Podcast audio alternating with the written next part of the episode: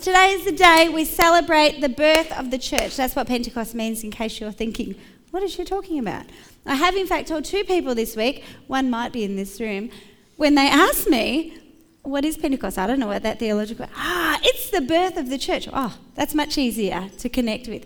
So when we say Happy Pentecost, we're saying this is the day, or at least somewhere in the region of the time of the day, in which the church celebrates the birth its birth, the birth of the church by God through the power of His Holy Spirit. So I'm going to read to you about that from Acts chapter 2. Actually, I might ask Paul to read it to us in just a minute. I'll pray, pause while I pray, or come, and you can read it. I don't know if that microphone will work. But let's see if there's a miracle between now and then. Let's pray. Lord, we thank you for this day, and we dedicate this time to you. You are Lord. You are great God. You are mighty God, faithful, merciful, kind, redemptive, and loving God. And in the quiet of this moment, we choose to align our hearts with yours and to submit ourselves to you. And we give permission for you and your Holy Spirit to engage with us. And we ask that in this sacred space and time that you would speak to us and that afresh you would open our hearts to your presence. Do the thing you do, God. Do whatever it is you want, for you are God and we are your children. And we've decided to follow and obey you. So we commit this time to you in the name of Jesus. Amen. Okay. When the day of Pentecost came, they were all together in one place. Suddenly, a sound like the blowing of a violent wind came from heaven and filled the whole house where they were sitting. They saw what seemed to be tongues of fire that separated and came to rest on each of them. All of them were filled with the Holy Spirit and began to speak in other tongues as the Spirit enabled them. Now they were staying in Jerusalem, God fearing Jews from every nation under heaven. When they heard this sound, a crowd came together in bewilderment because each one heard them speaking in, this own langu- in his own language. Utterly amazed, they asked, Are not all these men who are speaking Galileans? Then how is it that each of us hears them in our own native language? Parthians, Medes, and Elamites, residents of Mesopotamia, Judea, and Cappadocia, Pontus and Asia, Phrygia, Pamphylia, Egypt, and the parts of Libya near Cyrene. Lucky they're not alive to hear me mispronounce them. Visitors from Rome, both Jews and converts to Judaism, Cretans and Arabs. We hear them declaring the wonders of God in our own tongues. Amazed and perplexed, they asked one another, What does this mean? Some, however, made fun of them and said, They've had too much wine. Then Peter stood up with the eleven, raised his voice, and addressed the crowd Fellow Jews, and all of you who live in Jerusalem, let me explain this to you. Listen carefully to what I say. These men are not drunk, as you suppose. It's only nine in the morning. No, this is what was spoken by the prophet Joel. In the last days, God says, I will pour out my spirit on all people. Your sons and daughters will prophesy. Your young men will see visions. Your old men will dream dreams. Even on my servants, both men and women, I will pour out my spirit in those days, and they will prophesy. Man, thank you for reading those difficult names for me, Paul. That got me out of a sticky situation. it's a tricky reading, that one. Comes up every year, and I think, oh, not that one again. Thanks. the birth of the church, Pentecost, is a day we celebrate something new happened. There's this long history, and we've been reading this history and walking with this history, this celebration of what it is to be the people of God as we've watched God form a covenant with his people. And we've been traveling all the way from Adam at the beginning of last year. Do you remember? Whose favourite was Abraham's story? Anybody? Anyone remember Abraham? Whose favourite was Jacob? Anyone like Jacob? He was my favourite last year. All time favourite Jacob. Wrestled with God. What about David? Who loved David? Yeah, he's an easy one to love. He's so good at everything he did. And in fact, had the Holy Spirit on his life, which made him a significant character. Who liked Moses? Anyone like Moses? Moses. That's my, that's my attempt at, at the, yeah, Charlton Heston, yeah. Okay, well, here we are. And it's like the, the Bible has been circling around this story of um, the people of God and they're in covenant and they fail miserably and they need a savior. So God sends them a judge or a leader or a king. And over and over, we get this circle of um, ongoing story that seems to be going somewhere but never really arrives. And if you get to the end of the Old Testament, we haven't made our way, we're having a break, we haven't made our way all the way to the end of the Old Testament. But I can tell you it ends with the story hanging. There's something missing. There's, it's never arrived at this moment that you're kind of expecting if you read it all the way through, which I don't recommend unless you've got lots of time. And then you should. But you get to this point where you think, well, the covenant's been made and God's made this promise, and there was this great king once, and there's this promise of this great king coming again. But Israel has been through the ringer, and they're still not really anywhere better. What's going on with this story? And then the opening of the New Testament tells of a girl who's willing to obey God and carry the Son of God and the word becomes flesh and dwells among us. And the story changes energy, and you get this sense that there is something happening here that hasn't happened for generations. And Jesus walks on the earth, and we go, Oh, he's like David, but he's not a warrior. He's kind of like got all the love and all the power and all the authority, but he doesn't rule the nation. What's and you get this hunch that there's something amazing going on. And then Jesus is taken to the cross. None of this is my notes. Anyway, let's go with it. Then Jesus is taken to the cross. And you think, not again. The great hero of the story has been crucified. And Israel's got to look for another hero. But in just three days, Jesus rises from the dead. I am the resurrection and the life. He who believes in me shall not perish but have life and the story changes energy, and something different is happening, and a new covenant has begun that does not end in death but ends in life.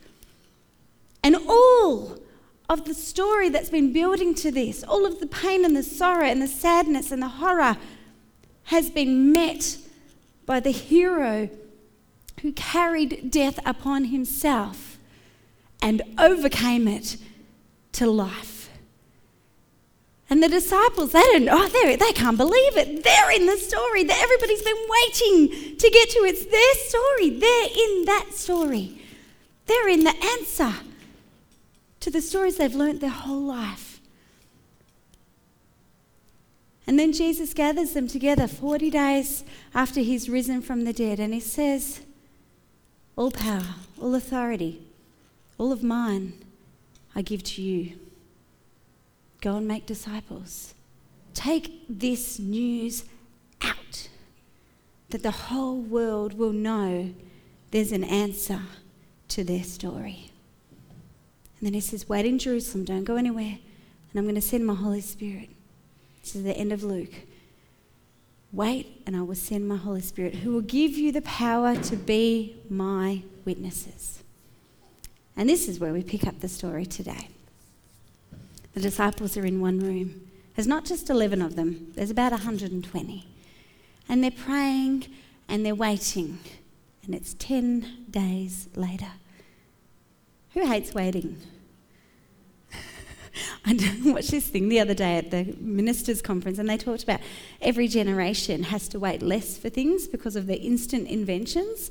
So, you know, like me, I, I, don't like to wait too long for a coffee because there's such thing as instant coffee, and I feel great about that. You know, that's a quick fit. Oh, some people don't appreciate instant coffee. Anyway, but there are others who can't handle, you know, the little buffering symbol. Here are the disciples, 10 days. Who would have lost their mind and gone home? Yep. Yeah, bailers. they wait and they pray and they wait and they pray and they wait and they pray and they say, Surely God is going to do something because He hasn't finished the story yet. And as they wait and they pray, suddenly a rushing wind comes upon them. Did you have, who had the wind the other week at home? Did anyone have that wind around your house where you thought maybe the roof will fly away? And you will say, Dorothy, we're not in Kansas anymore. Yeah. That, was the kind of wind it was rushing wind. And they looked amongst one another, and there were tongues of fire upon each other's head. This is a weird thought. I don't like the smell of burning hair. It's a very strange thought. But here's the deal these are the symbols that we know when we remember back to the stories we've been doing of the Holy Spirit cloud of fire, cloud, pillar of smoke. The sense of the presence of God is upon them, and it's not one cloud they're all gathered around. Spirit of God on every single individual. Something has changed forever. It's like when you give birth. If you've given birth, you know what I'm talking about. Everything changes. You say some things you never thought you would say. This happened at Pentecost when the birth of the church took place. You know what I'm saying, don't you? Your life is forever changed. Things are forever different. From now on, there's always a presence that you know that you never knew before. When God birthed the church, He placed His Holy Spirit upon every single person, no exceptions. Every single believer, no exceptions. This is true for all of us. When we become believers and followers of Jesus Christ, the Spirit of God comes upon us. We don't generally see a tongue of fire on each other's head or feel the rushing wind. We don't generally feel these things. But the truth remains that God has forever changed the deal. No longer is God far away, but He dwells within us. No longer is He Emmanuel coming, He is Emmanuel, God with us. God within us. Everything has changed for the church. They're not like the old Jewish religion. Jewish religion had lots of sects of people. They had the Pharisees, they had the Sadducees, they had a whole bunch of other people who followed the Jewish religion with their own interpretation. That's how it was. They were incredibly diverse amongst a group of people who followed the Torah. And yet, and Israel, uh, Christianity could have become that. In fact, that's kind of how they imagined themselves at first. But when the Holy Spirit came upon them, they were set apart not the same as any other religion. Look around at the religions in our world, and we don't need to have an attitude of disrespect when we think of other religions, but we can discern a difference, and the difference is that the Spirit of God dwells within us. It's not the same as following an ideology. It's not the same as just keeping up the rules. It's not the same as a lifestyle choice. The Spirit of God lives within us, and we are forever changed. That's the transformation power that took place at Pentecost. Not only does the Spirit live within us, but He empowers us to live differently. It's not about trying to retrain your brain and get good patterns and only ever do the right thing and eat certain things on certain days of the week and all that kind of behavior. Actually, the Spirit of God produces His righteousness within our spirit. The Bible calls it the fruit of the Holy Spirit. And it doesn't come because we're good. It doesn't because we've got it because we've got it together. It doesn't because we've got the right heritage. The fruit of the Holy Spirit is produced by the Spirit of God who lives within us and wants for us to live lives full. And therefore, He forms us and transforms us and takes away our hatred as we let Him take control. And He fills us instead with love. And He takes away our jealousy when we hand it over. And instead, He fills us with a confidence of who we are in Christ Jesus ourselves. And He takes away the power of words spoken over our life. And He says, Only my words matter about who you are. That is the empowering transformation of the Holy Spirit, unlike anything that ever seen before. And on top of that, He spins around their concept of mission. The Jewish mission idea was this build a temple in Jerusalem. Everybody comes to Jerusalem for the festivals to celebrate God. They all gather together, they sing the Ascension Psalms on the way to the Jerusalem temple, and every year they come and they worship in one place. And we know Jesus did this because when he was 12, he got left behind, remember? At the temple, because his parents were in the practice of going to the temple. And he was hanging out and having such a good time that he forgot to go home with everybody else. But when the Holy Spirit came, something different happened. Instead of being followers of a religion and coming to a certain place, they were empowered as apostles to be sent out into the world, carrying the good news. God was no longer located in one place, He was lo- located within us. And as we go, we take Him with us. And as we speak to our cafe, well, you're not the cafe worker, you should be. As we speak to our cafe worker, we carry the gospel of Jesus and the light of love in the way we engage with whoever we see, even if they've got a Superman jumper. The mission of God is no longer come in, come in, conform, conform, be a little huddle and cuddle. It's go out, go out and take this news in my power so that others may also experience this one thing that no one else is offering the presence of the living God within us. The early church was a phenomenal place. Spend a little bit of time in Acts and it blows your mind to think about what church was like. Probably wasn't like this. Might have been, might have been this noisy. I got a hunch it was. But the early church saw a whole bunch of things, supernatural and amazingly natural, in their um, community. They welcomed the stranger. They welcomed people they would never have spoken to before. They didn't talk to Gentiles. They walked on the other side of the road. They avoided them. They believed they were unclean. Now, we're all Gentiles, and we benefit from the fact that God changed their thinking and understanding when God said, What I have made clean, let no man say un- is unclean. They're welcome. The stranger is welcome now in my family.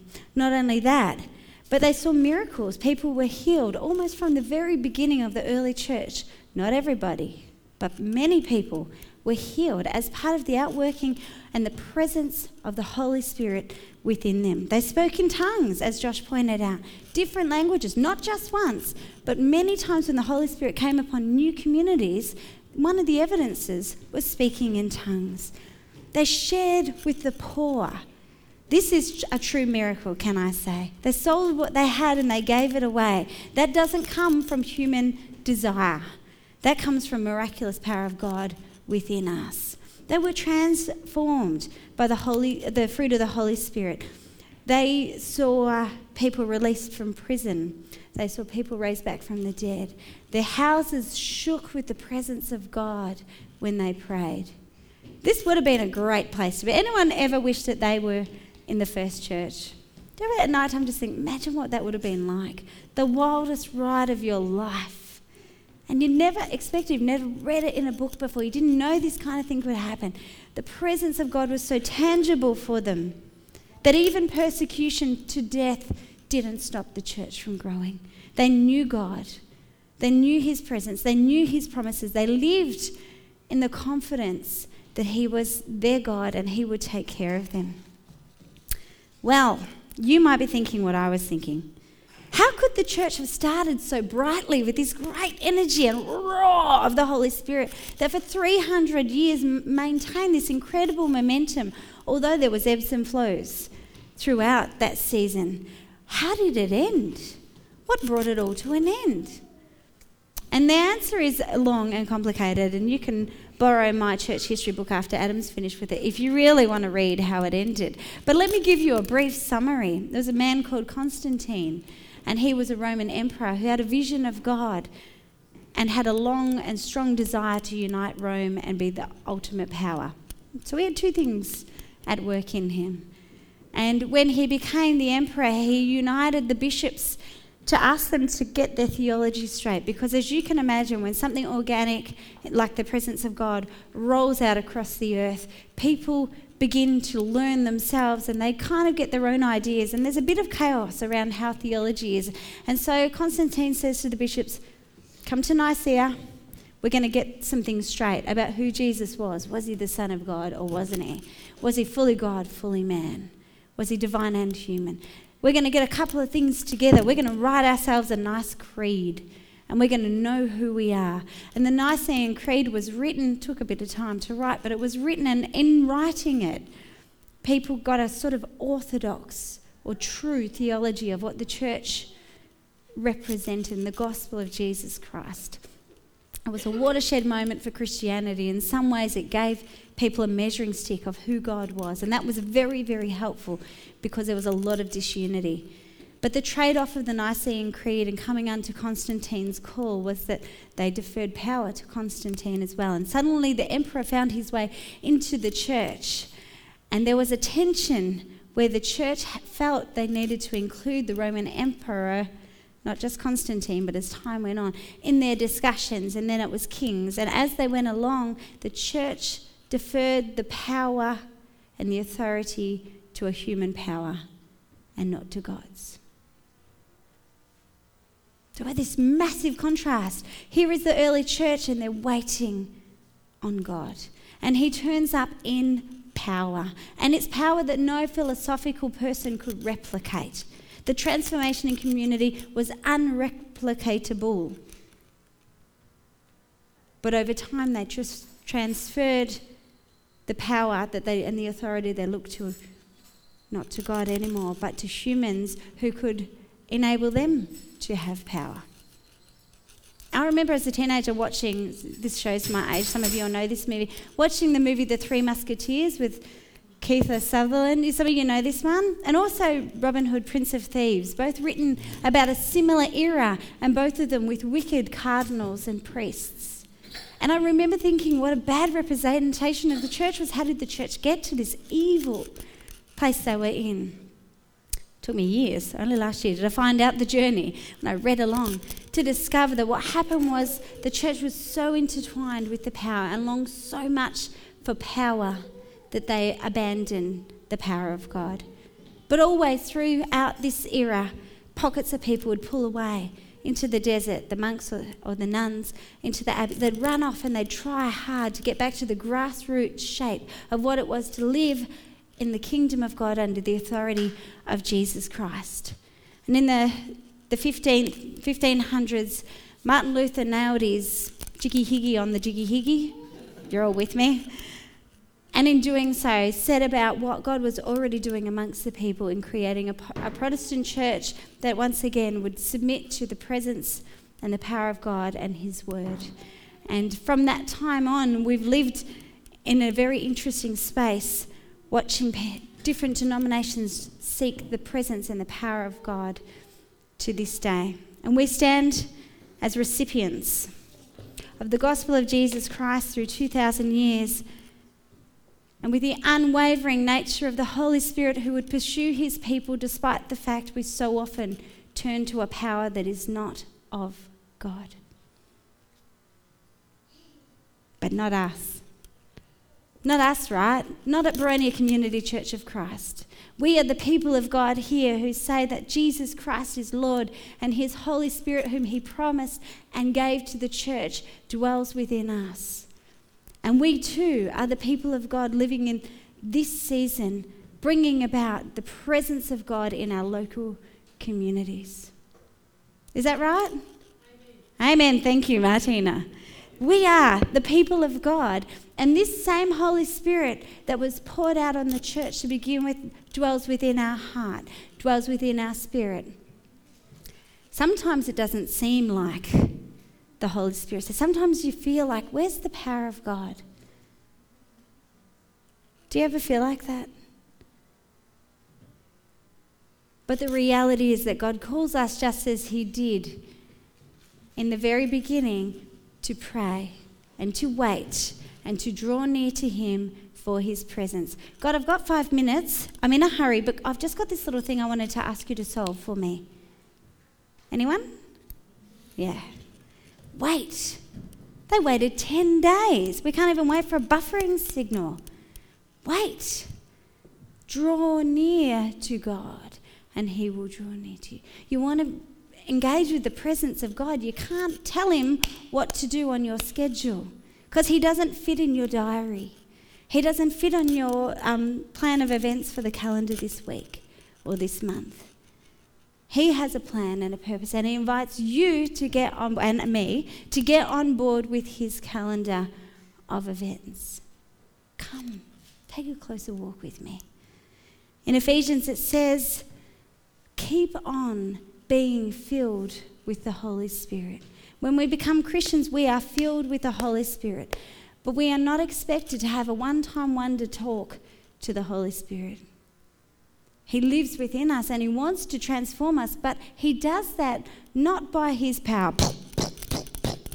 That's Him doing work in my life, just in case you're wondering. He doesn't do it that way. He says, hey, let's have a little bit of a talk about that jealousy issue.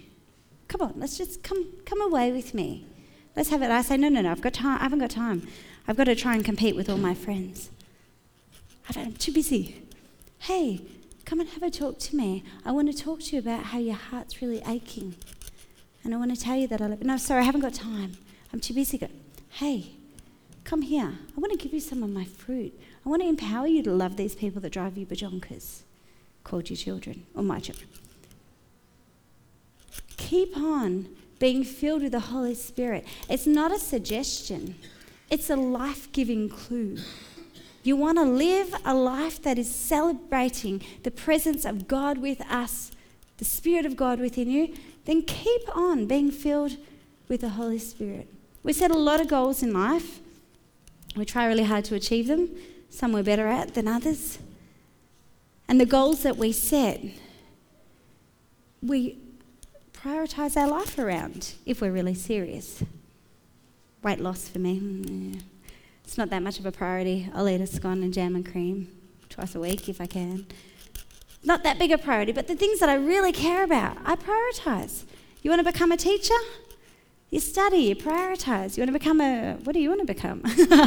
a minister? There it is, you heard it first. You study, you prioritize, you set your time. You want to work in midwifery? Like Martina did. You've got to work. You can't just turn up in places. We work towards the things that we care about. Want to be a person who lives in the presence of God? We've got to prioritize our time. Romans 8 calls us to walk in the Spirit. And when we walk in the Spirit, we don't fulfill the lust of the flesh. I might be the only person here who has lust of the flesh, but I have a hunch there might be one or two more that struggle with this.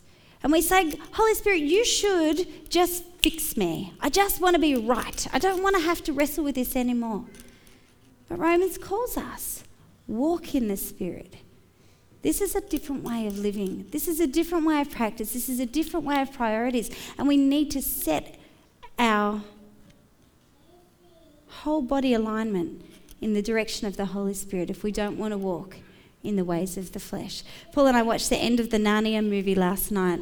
The Lion, the Witch, and the Wardrobe was on, and we just happened to flick on the TV. Oh, ah, I love this movie. But there's this scene in it where they get it wrong, and we both said out loud, no. was our response. Aslan's in the witch's castle with the stone statues. You know the one? And he blows on them, and their hair kind of blows, and they come to life. But in the book, Aslan blows on their feet. And he says, Doesn't matter if they're wicked or if they're good beforehand, if you set their feet in the right direction, the rest of them will follow. And so they all become part of the people of Aslan or the people of God. You know, we've got to set our feet in the right direction. We've got to walk in the Spirit, and we won't fulfill the lust of the flesh.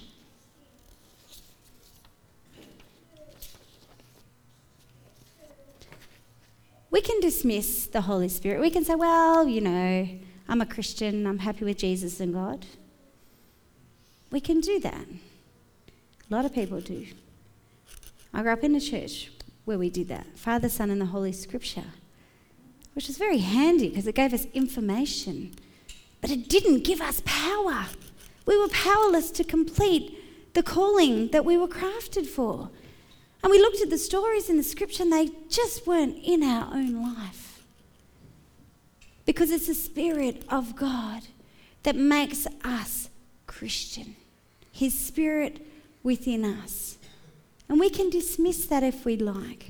We can say, no, no, we don't need miracles. We just live, we've got to be good, we just be good and we make a difference in this world. But good doesn't change the world without the presence of God. I wanted to tell you, I don't know why, but I'm going to tell you this story because as I was praying this morning, I thought, I'm going to tell you this story. It's a strange story around the reminder of the power of God. On the 2nd of February, I think it was four years ago, there was a tornado coming, not tornado, we don't have tornadoes, cyclone, thank you, coming towards Queensland. Does anyone remember? Queensland's had a couple of cyclones Well, this one wasn't the first one where the banana crops were, were and the bananas were $11. It was the second one. It was Yasi. I don't know if you remember it. Yeah, and it was the 2nd of February, and I remember because it's the day before my birthday, and they were saying, We don't know where this thing's going to land, but this is a category 5 cyclone, and if it lands into Toowoomba where we think it's going to land, it's going to wipe out the city. And I remember in my spirit hearing God whisper, and I'm sure it was God, He said, Watch and pray. And I don't think He said it just to me, I think all over our nation, God whispered, Hey, watch and pray, watch and pray, watch and pray. I love your nation. And so into the night, I sat up and I watched the news and I prayed, God, have mercy on our nation. If this cyclone hits Toowoomba, our city's going to be wiped out. Innocent people are going to die. And I know that I stood beside others who I don't even know were praying out there. And together we cried, Mercy, God. Love, God. Pour out your spirit, God. Let there be a miracle here today. And the cyclone touched down in the only uninhabited part of Queensland that it was aiming for. And not one soul was killed directly by it. Not one. And I put the news on going, Wah! You know what I'm like, Wah! It's a miracle! How could that happen? They all thought it was going to. And my second, not one. Not one media outlet said miracle. Lucky great, fantastic, awesome. Not one thought that perhaps there was mercy attached to that miracle. But I know, I know that God heard the cries of his people because his spirit dwells within us and he calls us to pray and he lives and he releases his spirit and he acts when we pray and he responds when we call on his name because he lives within us and the same power that was poured out on the church at the very first birth dwells within us. And we need to open our hearts to His power and be willing to follow His call of release to mission, release to bringing His kingdom to the communities that we live in. It's time to finish. Who's empty today? Who's empty today of the Spirit? Who feels like, oh, stand up if you're empty today? Or no one's brave enough to say. Who needs a miracle today? Doesn't have to be a big one.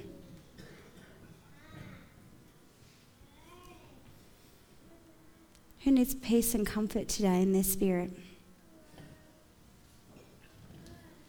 I'm not going to make you all stand, but feel free to stand. Open your hands if you want to. Father, Son, Holy Spirit, in this place we open our hearts to you. On this day of Pentecost, as we celebrate the birth of the church, and we remember that for us, we experience the living God dwelling within us. And we ask, just as you instructed us to, that you would fill us afresh with your Holy Spirit. We ask that you would open heaven and that you would release yourself upon us, that you would meet our needs for those of us who are empty and dry and weary. We ask that you would pour out your Spirit upon us and flood us that we might be strong and filled like a well of living water springing up from within us.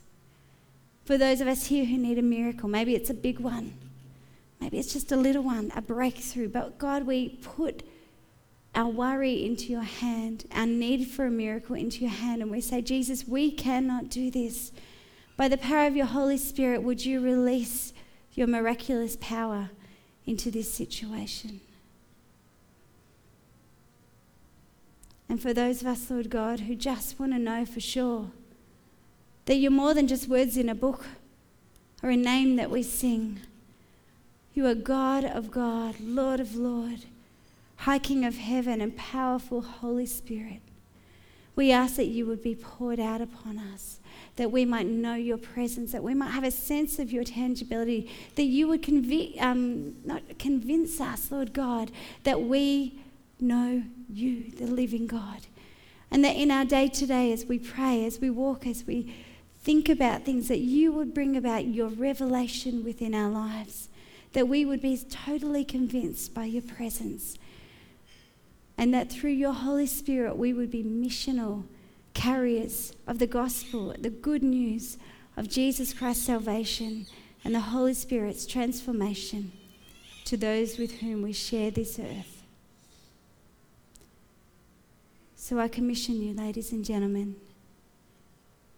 in the words of Jesus Christ, who says, All authority is given to you, and all power is given to you. Go into this world, and as you go, make disciples, teaching them about me, baptizing them in the name of the Father, the Son, and the Holy Spirit, and be certain and assured and totally convinced that I am with you always to the very end.